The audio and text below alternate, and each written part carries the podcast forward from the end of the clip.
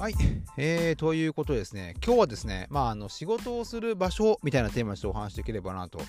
思うんですけど、作家がですね、作品を作るときに、その作品によってですね、その出筆する場所を変えるってことが結構昔からあって、夏目漱石とかね、宮沢賢治とか、多くのね、文学作品とかっていうのは結構ね、その温泉宿から生まれてるなんて話結構あったりするんですよね。昔はなんかそんなね、カフェとかそんな、多分そこまで、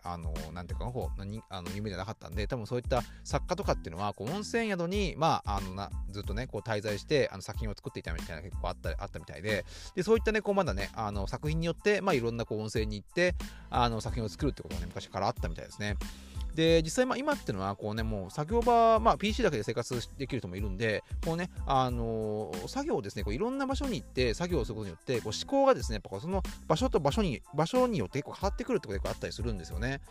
で、本当こう優れたアイデアマンっていうのは、そう作業する場所をですね、こう頻繁に変えると言われていて、で、それはですね、本当こう違う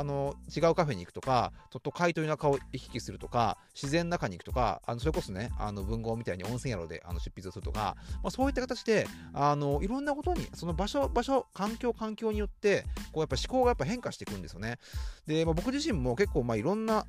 昔はずっとコーワーキングスペースやってたんですけど、今は結構カフェを転々としたりとか、都会でやったりとか田舎でやったりとか、あえてこうね、自然の中でやってみたりとか、あとこうね、ポッドキャストとかも車の中で撮ってるんですけど、そういった結構ね、環境をこう適時変えることによって、こう飽きってもなくなるし、そこによってね、また違う思考が生まれてくるというかあると思うんですよ。で、これ一個面白い実験があって、これマウスを使った実験なんですけども、新たな環境ね、こう、環境に置かれたマウスの脳っていうのは、いつもずっと同じ場所でね、生活をしているマウスの脳に比べて、神経細胞の接続が4倍に増えたということで、実際こうね、脳の中でこういろんなものがつながって、こう新しいイノベーションで受けるわけですけども、実際そうやってね、場所を変えることによって、こう脳の神経細胞のつながりが増えたっていう、4倍に増えたっていう調査があって、やっぱこれ人間も結構一緒なんだと思うんですよね。実際こう、アイデアは脳の中にいっぱいあるんだけれども、そのやっぱこうつながりを生み出さないと、新しいこうアイデアとアイデアがくっついて、新しいアイデアが生まれるっていうことが結構アイデアのイノベーションのね、源泉になってるんで、そういったものをね、こうアイデアとアイデアをつなげるこう環境とか、そういったものがね、こうね、場所によっていろいろ変化してくるってことがあるんじゃないかなと、思ったりするんですよ。で、実際こう研究者とかの間でも、やっぱこうずっとね、一つの大学の研究室とか図書館とかにね、こもってなんかこうずっとこう安定した給料をもらいながらやってると、やっぱどうしてもこうアイデアって枯渇してしまうわけですよね。で、よくこう研究者の中で言われる、一つのジョークとしては、最高の研究者になるためには、こう研究室を持たないことが一番いいっていうね、ジョークがあって、やっぱこうね、研究者も、やっぱこういろんなこう偉人とかの話を聞いていってもですね、やっぱこう、散歩してる時にアイデアが浮かんだとか、こう遊んでる時にね、アイデアが浮かんだとか、そういったこうなんか研究室でずっと研究をしてる方からといって、アイデアがパッと生まれることはやっぱないみたいなんですよね。そういった意味でですね、特にこう現代の研究者、アイデアをですね、クリエイターみたいな人でも、こう常にこう、ね、場所を変えることによってこうアイデアを生み出していくっていう発想がね、必要になってくるんじゃないかと思うんですよ。で、本当こうね、職場とかですね、図書館とかに行ったりすると、本当こうなんか催眠ガスがこう巻かれているんじゃないかって言われるぐらいですね、一気にこう眠くなってしまうんですよね。なんだけども、こう自分のこう、ね、お気に入りのカフェに行くと、お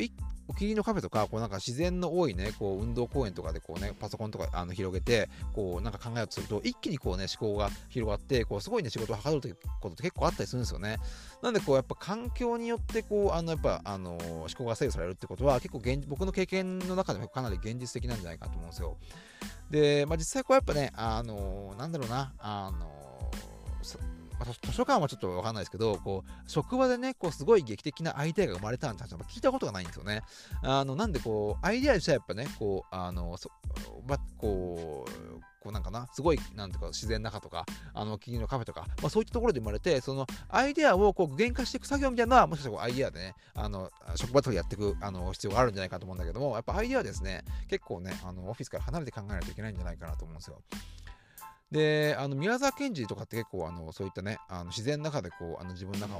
ね、こうアイデアをね、作品を作るってことをやってたみたいなんですけど、で、宮沢賢治がですね、こう作品を作るときっていうのは、本当机の上でこう難しい顔をして原稿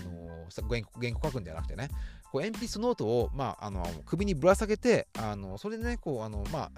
宮沢賢治はこう岩手県出身だったんで、岩手県の、ね、花の巻の自然の中に飛び込んでですね、その自然の中何かを感じ取ったものをこうそこにですね紙に書いてアイディアとしてこうを作り出していくってことをやってたみたい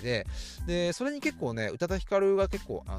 宮沢賢治のから大きな発想をですね得てるみたい見てるっていうなんかの記事読んだことがあって、多分ね宇多田ヒカルのお母さんがですね、岩手県出身っていうの若干あると思うんですけども、宇多田ヒカルも何度も何度もねこう岩手県のに行ってですね自然の中でこういろいろ行ってみて、そこからね創作のインスピレーションをもらったなんて話結構あったりするし、実際こうねハリー・ポッターで有名な J.K. ローリングって方がいらっしゃるんですが、よく知られてる話ですが、J.K. ローリングっていうのはハリー・ポッターを書く前ですねこう生活保護を受けたっていう話があって、もうすぐ貧乏だったわけですよ。で離婚もしちゃっていてですね、そんな中でシングルマザーとして子供を寝かしつけた後にですね、その後ハリー・ポッターの執筆をしてた話があるんですが、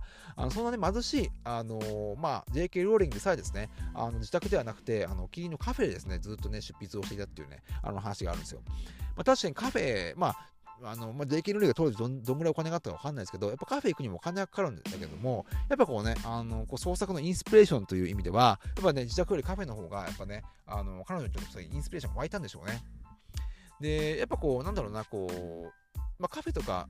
特にそうだと思うんですけどなんだかんだ言っていつも違う人が入ってくるわけじゃないですか。でそこにはこうなんかねその人が持つ気みたいなものとかそういった空気感とか環境が作られると思いますし、自然の中だとこういつも違った光とか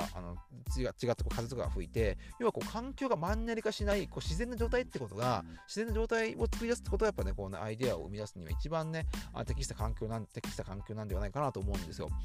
でこう水が腐るっていうのはこう水が腐る時っていうのはこう水の流れが止まってしまう時にやっぱ水っていうのは腐ってしまって、で、お金にしても血液にしてもこう流れで循環しているからこそね価値があるわけですよ。血も止まってしまったらですね人間死んでしまいますし、お金もですねこうなんかねずっと人の人が貯めていても意味がないし、お金をこう使って循環することによってこうね経済が回っていくっていう節目があると思うんで、アイデアにしてもですね思考にしてもこうずっとですねこうためずに人間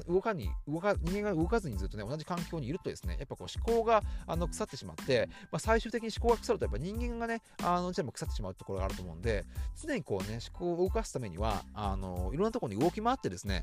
環境を変えながらこう脳を刺激していくっていうねプロセスが必要なんじゃないかなと思うんですよ。で、最近僕面白いなと思ったのがGoogle マップみたいにこうね最短のルートをね当然マップっていうのは教えてくれるんだけれどもそれと別のアプリで都会の中でねできるだけ自然が多いルートを紹介してそのね目的地から目的地に連れてくれるアプリがあるってことを聞いて、多分それアメリカだと思うんですけど、そういったですねこうなんだろうなより効率的なものというよりもちょっと非効率なんだけれどもちょっとねそういったね思考を刺激するようなもの環境っていうのがでもオフィスにしてもですね作業する場にしてもそういったことをねやっぱね特にこうアイデアを出す人っていうのは常にこうね考える人があるんじゃないかなと思うんですよ。なんでそういったね職場とかでPC が、ね、をタイプする音が永遠に聞こえるような、要はそういったところってのは生産性を重視しているオフィスなのかもしれないんだけども、そういった意味で、ね、本当の意味でそう生産性を上げるには、そういった、ね、オフィスから出ることがですね一番の近道なんじゃないかなと思いましたね。